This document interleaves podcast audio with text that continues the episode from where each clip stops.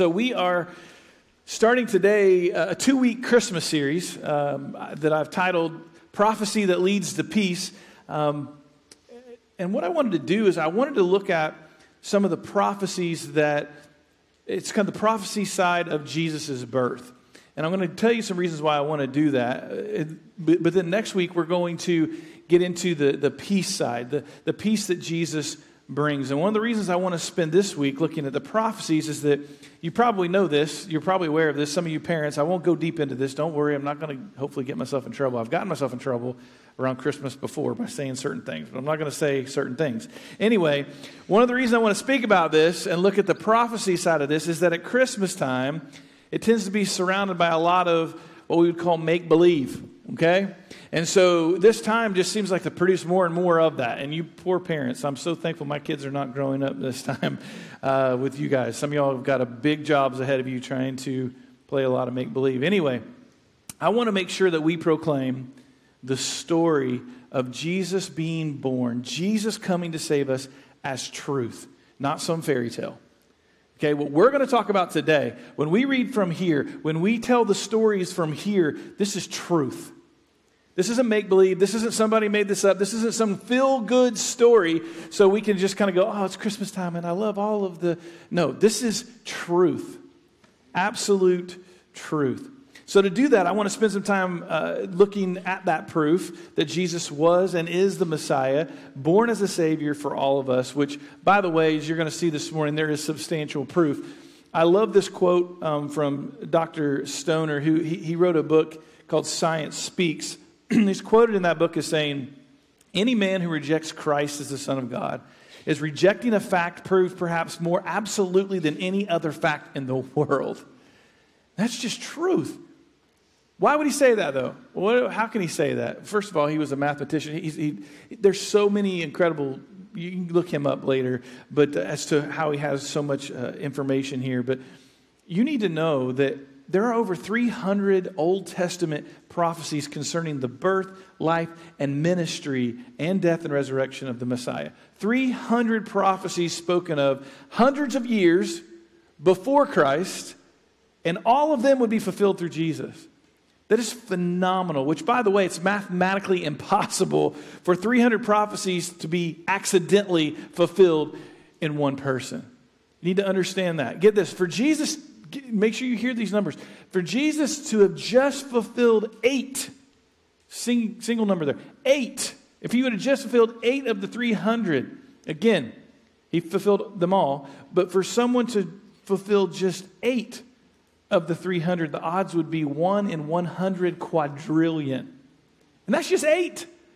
He fulfilled 300 plus. Again, this is why Stoner says any man who rejects Christ as the Son of God is rejecting a fact proved perhaps more absolutely than any other fact in the world. I mean, if you investigate Jesus enough, you have to just downright say, I don't believe because you just don't want to believe. Not because you could find facts against it. There's way too many things for it. Matter of fact, I believe it takes more faith to say Jesus didn't exist and Jesus doesn't fulfill these things and God doesn't exist. And all. It takes a whole lot more faith to believe that than it does to believe the Word of God and what it says.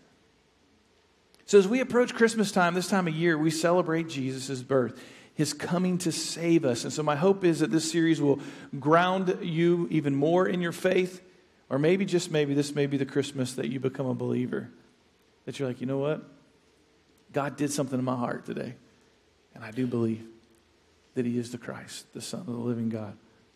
Now, before we look at these prophecies, I want to answer another question because I've learned through the years with you guys, you tend to have questions, and you don't. And so, I kind of want to get those out of the way. First of all, let me give you an answer to a question that many of you probably have: Is why should we really know the Old Testament prophecies? I mean, come on, Darren, that's a whole lot of old stuff. Do we really need to know that? What good does it do me to spend time?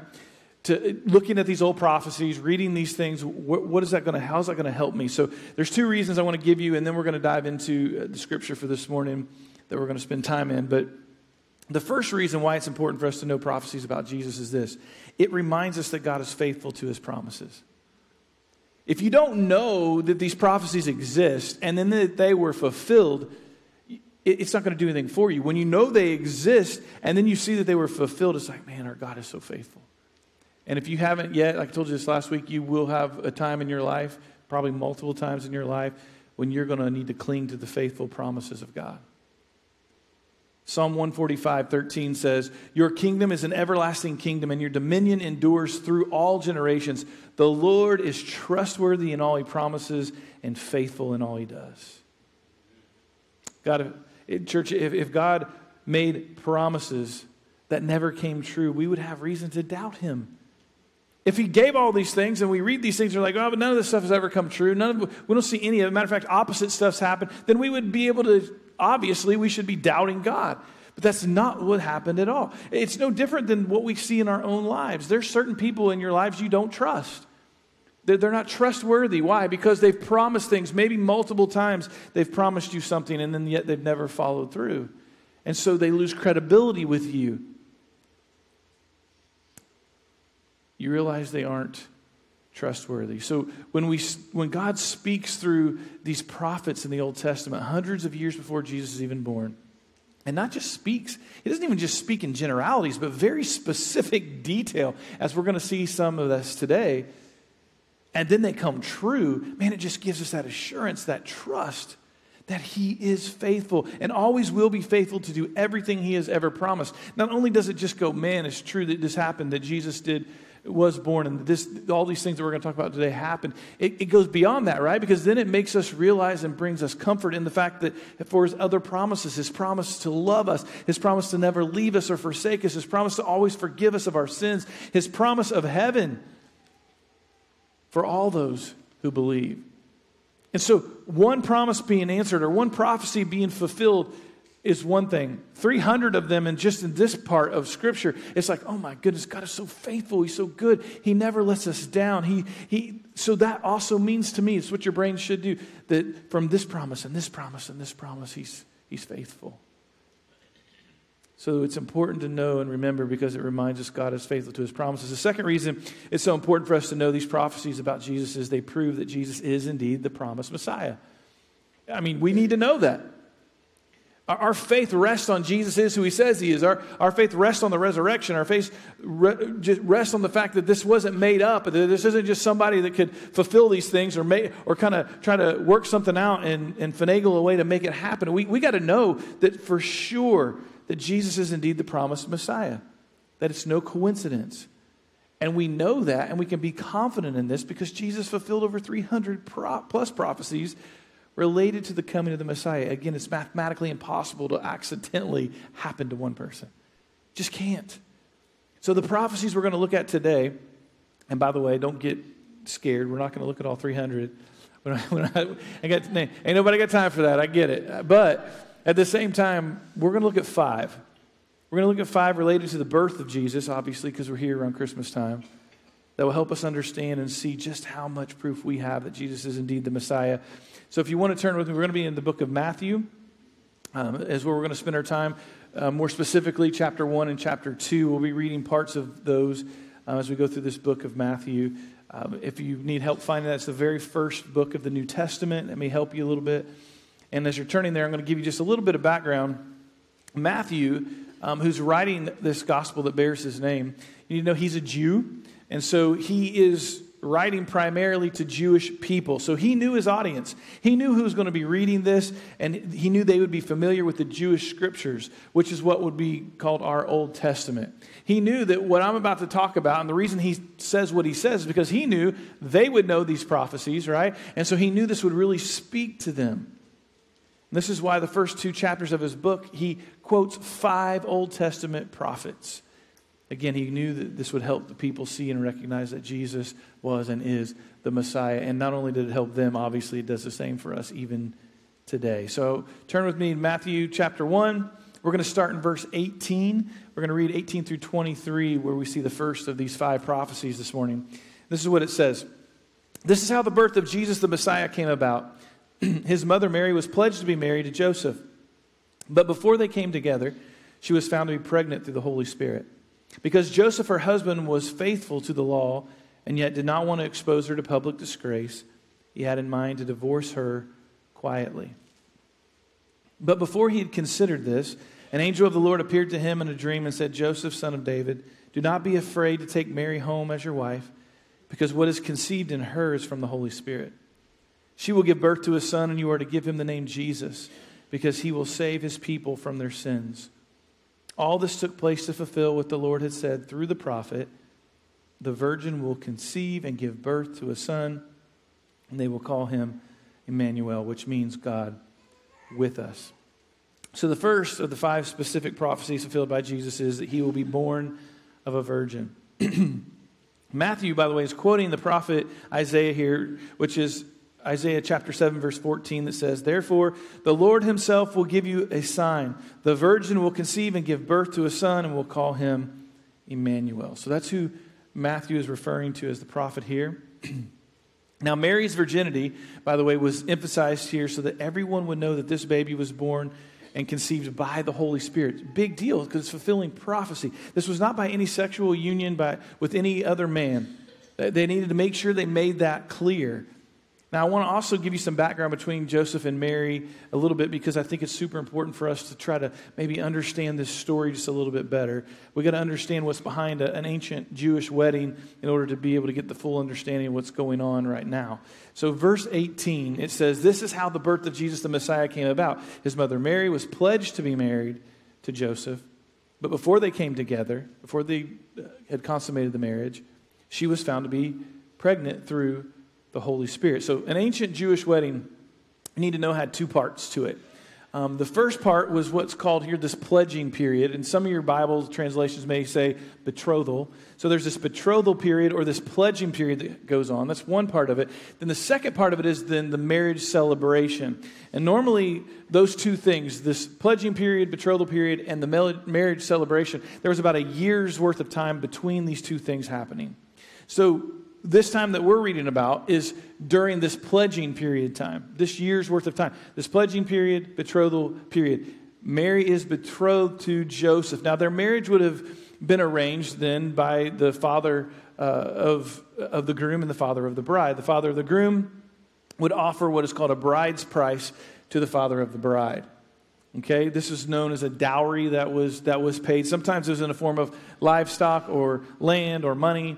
Um, they would come up with something they, they would offer, and you know, I'll give you 300 camels for your daughter to be married to um, my son, whatever it is. But it was this bride's price.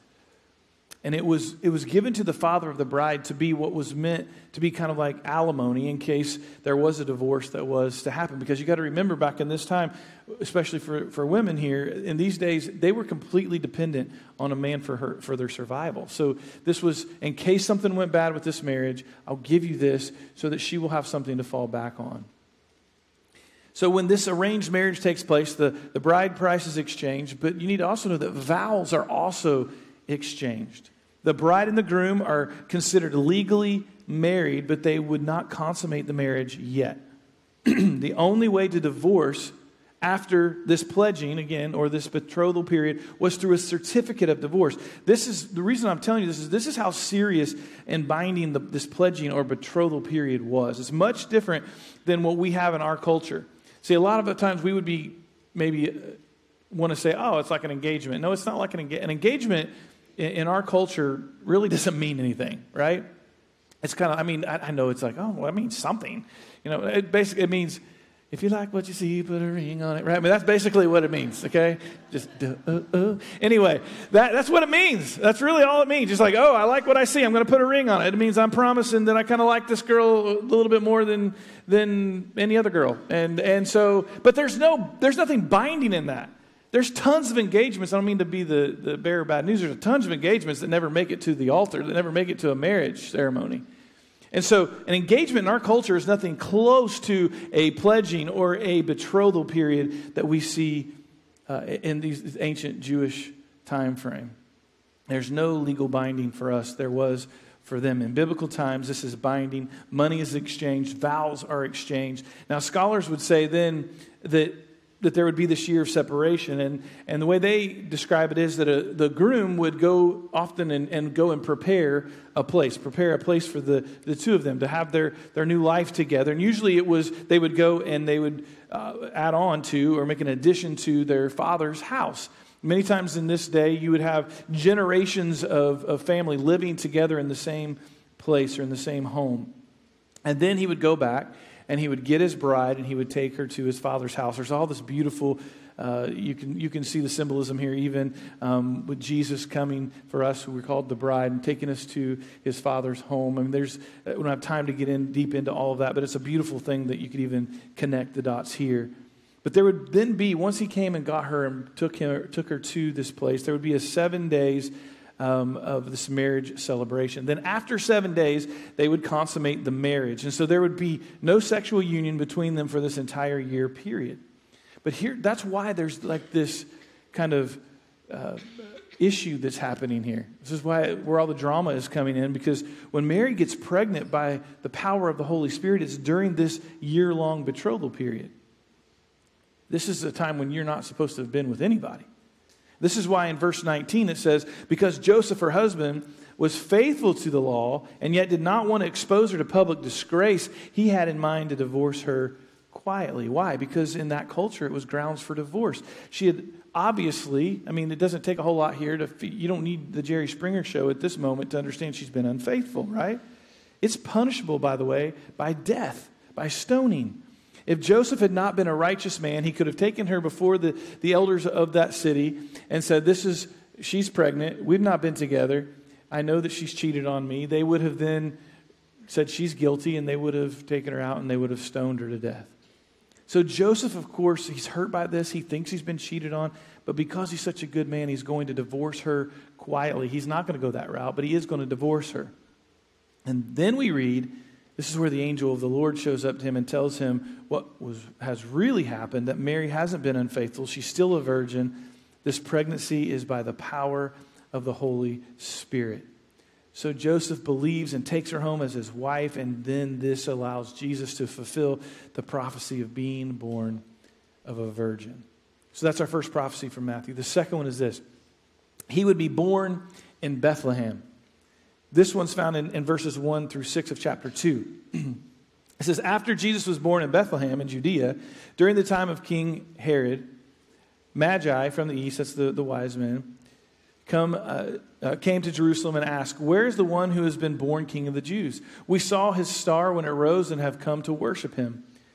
When King Herod heard this, he was disturbed, and all Jerusalem with him. When he had called together all the people's chief priests and teachers of the law, he asked them where the Messiah was to be born. In Bethlehem, in Judea, they replied. For this is what the prophet has written. And this is the prophet Micah that's being quoted here.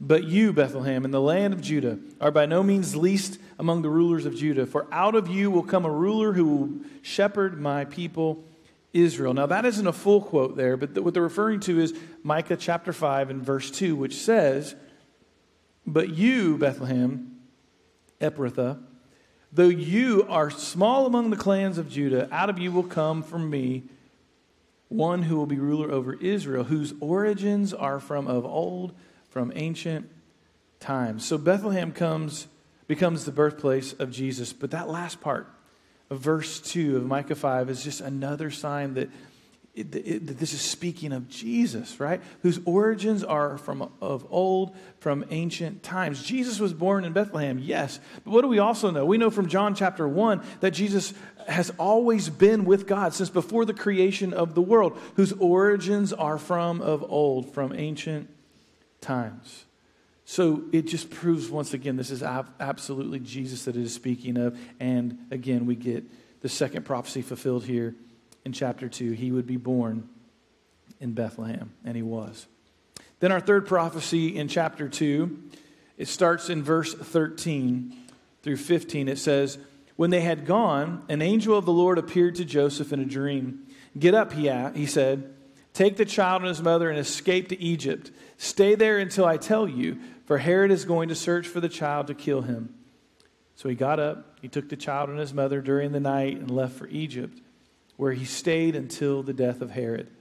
And so was fulfilled what the Lord had said through the prophet Out of Egypt I called my son. So the third prophecy Jesus fulfills is he would be called out of Egypt. And that prophecy is from Hosea chapter 11 verse 1 that says, When Israel was a child, I loved him, and out of Egypt I called my son. This one is, a lot of times, it's overlooked A lot of people, they, they know the Christmas story, or they know the story of Jesus' birth, I should say, and so they just go, oh, yeah, Jesus was born in Bethlehem, and then he went to Nazareth. And they kind of skip this whole Egypt piece. But Mary and Joseph, they flee to Egypt to avoid what Herod will soon do to all these little boys in Bethlehem. They stay in Egypt. Some scholars say they probably stayed there for two years. And so Jesus will fulfill this prophecy when they are called out of Egypt. They're told to return to Israel once Herod has died and all is safe for them. Now, the fact that it wasn't safe, right, and the reason that they have to leave in the first place is where we get our fourth prophecy. And the fourth one is this He would be targeted as a child to be killed. Matthew chapter 2, 16 through 18 says, When Herod realized that he had been outwitted by the Magi, he was furious and he gave orders to kill all the boys in Bethlehem and its vicinity who were two years old and under, in accordance with the time he had learned from the Magi. Then what was said through the prophet Jeremiah was fulfilled. A voice is heard in Ramah, weeping and great mourning. Rachel weeping for her children and refusing to be comforted because they are no more. So, the reason that Joseph and Mary take baby Jesus they escaped Egypt was because King Herod was a, an extremely insecure man. And he feared, eh, he was, he was threatened by this that someone was saying, wait a minute, there's some king that's coming. There's someone that's been born that's going to be the king of the Jews. And so he thought, no one else is going to be king but me. And so he does everything he can to eliminate this child.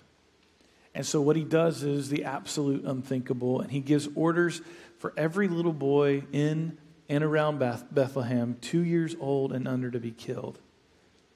Because he thought that that would take care of this child, Jesus. Because he knew that this baby would be, have been around the age of one or two years old when the Magi came. It says that's what he did. He put it together from what they told him about the star when they showed up, which would have been a year or two after Jesus was born. And he's like, okay, so as long as we go two years old and younger, we're definitely going to eliminate him.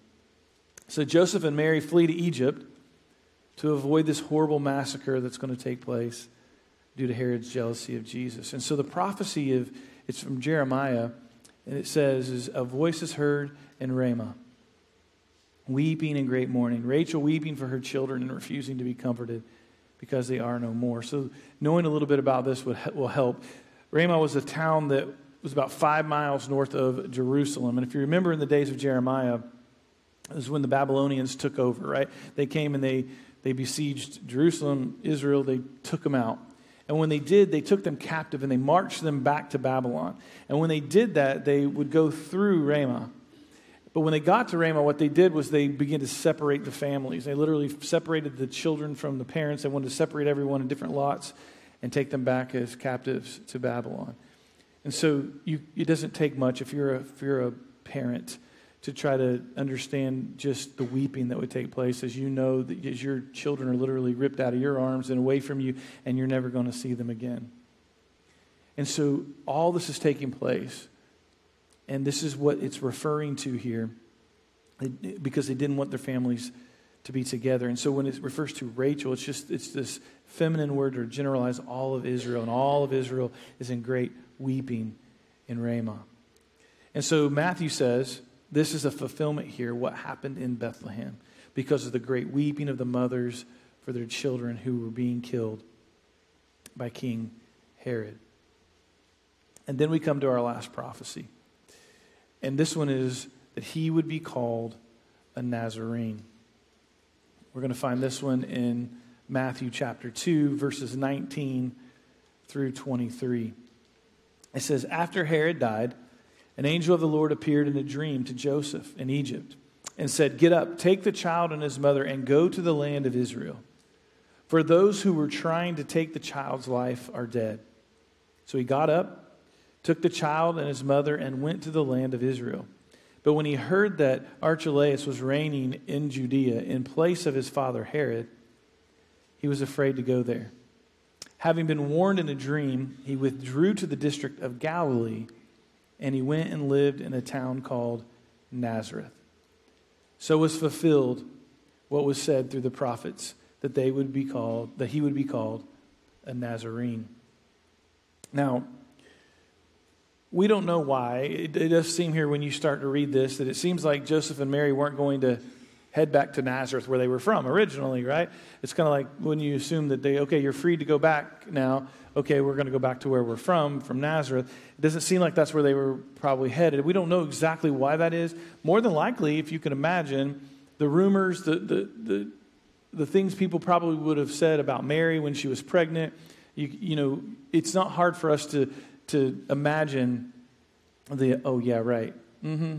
You're pregnant by the Holy Spirit? Yeah, okay right? If we heard something like that today, just imagine how we would feel about that. And you're dating someone, you're in a betrothal period already, you're in a pledging uh, period of time. Yeah, whatever. You guys obviously couldn't wait. You did this, and now you're trying to make it up and say that the Holy Spirit got you pregnant. That's pretty lame, Mary. I mean, you could imagine. I'm not saying that is exactly what happened. I'm saying it wouldn't be hard to imagine there was probably some pushback and some people that that tormented her and them um, for saying the things that they had said had actually happened. And so, more than likely, they maybe didn't want to go back there. Remember, this is prior to social media. You could actually get away. You, you could actually go somewhere else, live somewhere else, start brand new, and nobody knew who you were, and you could just kind of go on with your life. And so, it would have been easy for them not to go back there or not want to go back there, but they do. And so, they end up there. Jesus is, so Jesus, recap here, Jesus is born in Bethlehem spends a couple years in Egypt, and now he's going to grow up in Nazareth and be called a Nazarene. And he will live in Nazareth until he's about 30 years old when he starts his ministry, and then he will move over to Capernaum. And this is why, though, he is called Jesus of Nazareth. Now, when you look into this and you begin to read through this, Matthew said that this is spoken of, notice he says, by the prophets. He puts an S on it, not by the prophet. The other one's like by the prophet so and so, by the prophet Jeremiah, by the prophet, you know, Micah. We know that, but this is by the prophets with an S, plural. But here's the thing: you, you could spend five or ten minutes diving into this, and you're going to find out that there's not a single prophet in the Old Testament that talks about Jesus being a Nazarene.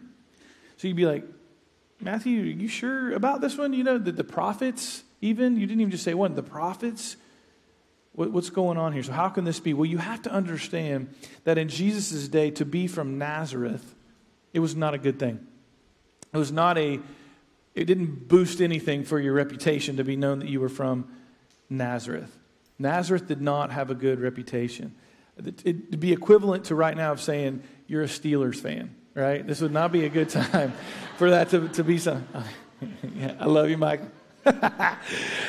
Sorry, that, things that pop in my head that shouldn't should stay there. Anyway, the people of Nazareth didn't have a good reputation. So when you were known for that, if that's what you were automatically just kind of discounted.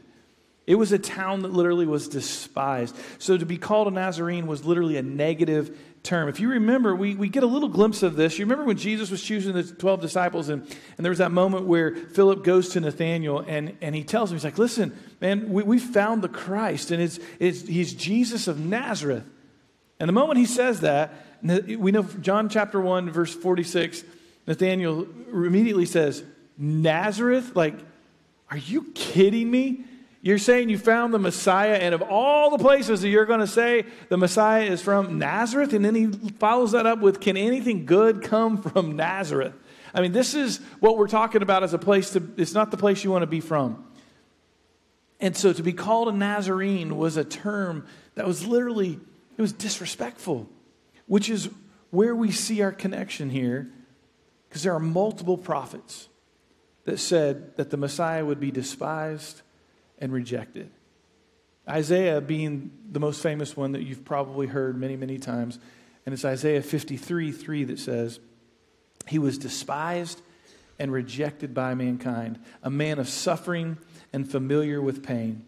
Like one from whom people hide their faces, he was despised, and we held him in low esteem. Some translations, I believe, say, We esteemed him not. So we see Jesus yet again fulfilling yet another prophecy that he would be from Nazareth. That's, that can't be debated. And because of that alone, he would be despised and rejected. This is only five This is only five. And he fulfills all five of those. Imagine spending the time together to go through 300 and some prophecies again and again and again, pointing to one person, Jesus of Nazareth, as the Messiah. You know, God could have chosen any way that He wanted to save us. I don't know if you think about that at Christmas time. You know, sometimes it makes us think a little bit more about Jesus actually coming and coming here as a, as a baby. I mean, He could have sent Jesus as a king, but yet He chose to send Him as a baby. What did that do for us? Well, first of all, it allowed Him to fulfill this prophecy. But understand, guys, God didn't have to give us all this prophecy. God did not have to give us the, his word. He didn't have to give them in the ancient times all the, the, the Jewish uh, text. He didn't have to give them that. He didn't have to explain to them, this is what's going to happen, this is what's going to happen, this is what's going to happen. And then many people got to experience it in their lifetime happening. And now we get to, in our lifetime, read about it and know and, and, and, and see what exactly happened and how it all comes together, how it was all proven. God was helping us with our unbelief. He knew this would be something difficult for us to, to believe, or even the people then to believe. And so he sends Jesus as a baby. Again, he didn't have to do it this way, but he does it this way to fulfill prophecy. He wanted to do everything in his power to say, listen, I'm giving you everything you need to know, more and more proof that he is the Messiah, and just to show you how much I love you. Jesus could have descended to earth flanked by thousands of angels. But think about the fact that instead he wanted to share in our humanity. He wanted to demonstrate his humility. This is incredible to me. That, again, God could have done this so many different ways, but yet he does it this way, which then allows you and me to, I don't know about you, but the, the th- how thankful I am when I read scripture that I get to read about Jesus' life, that I get to see, I get to get a, a, visual of God in the flesh and what he did and what he said and how he lived. It helps me to know and see what I'm supposed to do. It helps me to know and, and see how and who, how God acts, who God is, how much he loves, how much he loved me. He didn't have to do this for us, but he does this for us. It just keeps pointing back to how great our God is. Church, as you think about Jesus' birth this Christmas season, his coming as a baby, how he fulfills over 300 prophecies, man, let it remind you that God is always faithful to his promises. It's just that one more thing to remind us and, and that Jesus is indeed the proven promised Messiah. God didn't have anything to prove, He didn't have to prove it, but He gives it to us over and over and over again to the point that He makes it mathematically impossible for this to happen by accident. So we can have even more stuff to look at to say, I believe. Man, I believe. How could I not believe? It's like Dr. Stoner said, how could it's the most proven thing that we've got to look towards. And, how could we just say it's not true? It, it, it's craziness. Even, you know, Paul will say, listen, even creation says there's a creator. It's just people will suppress the truth.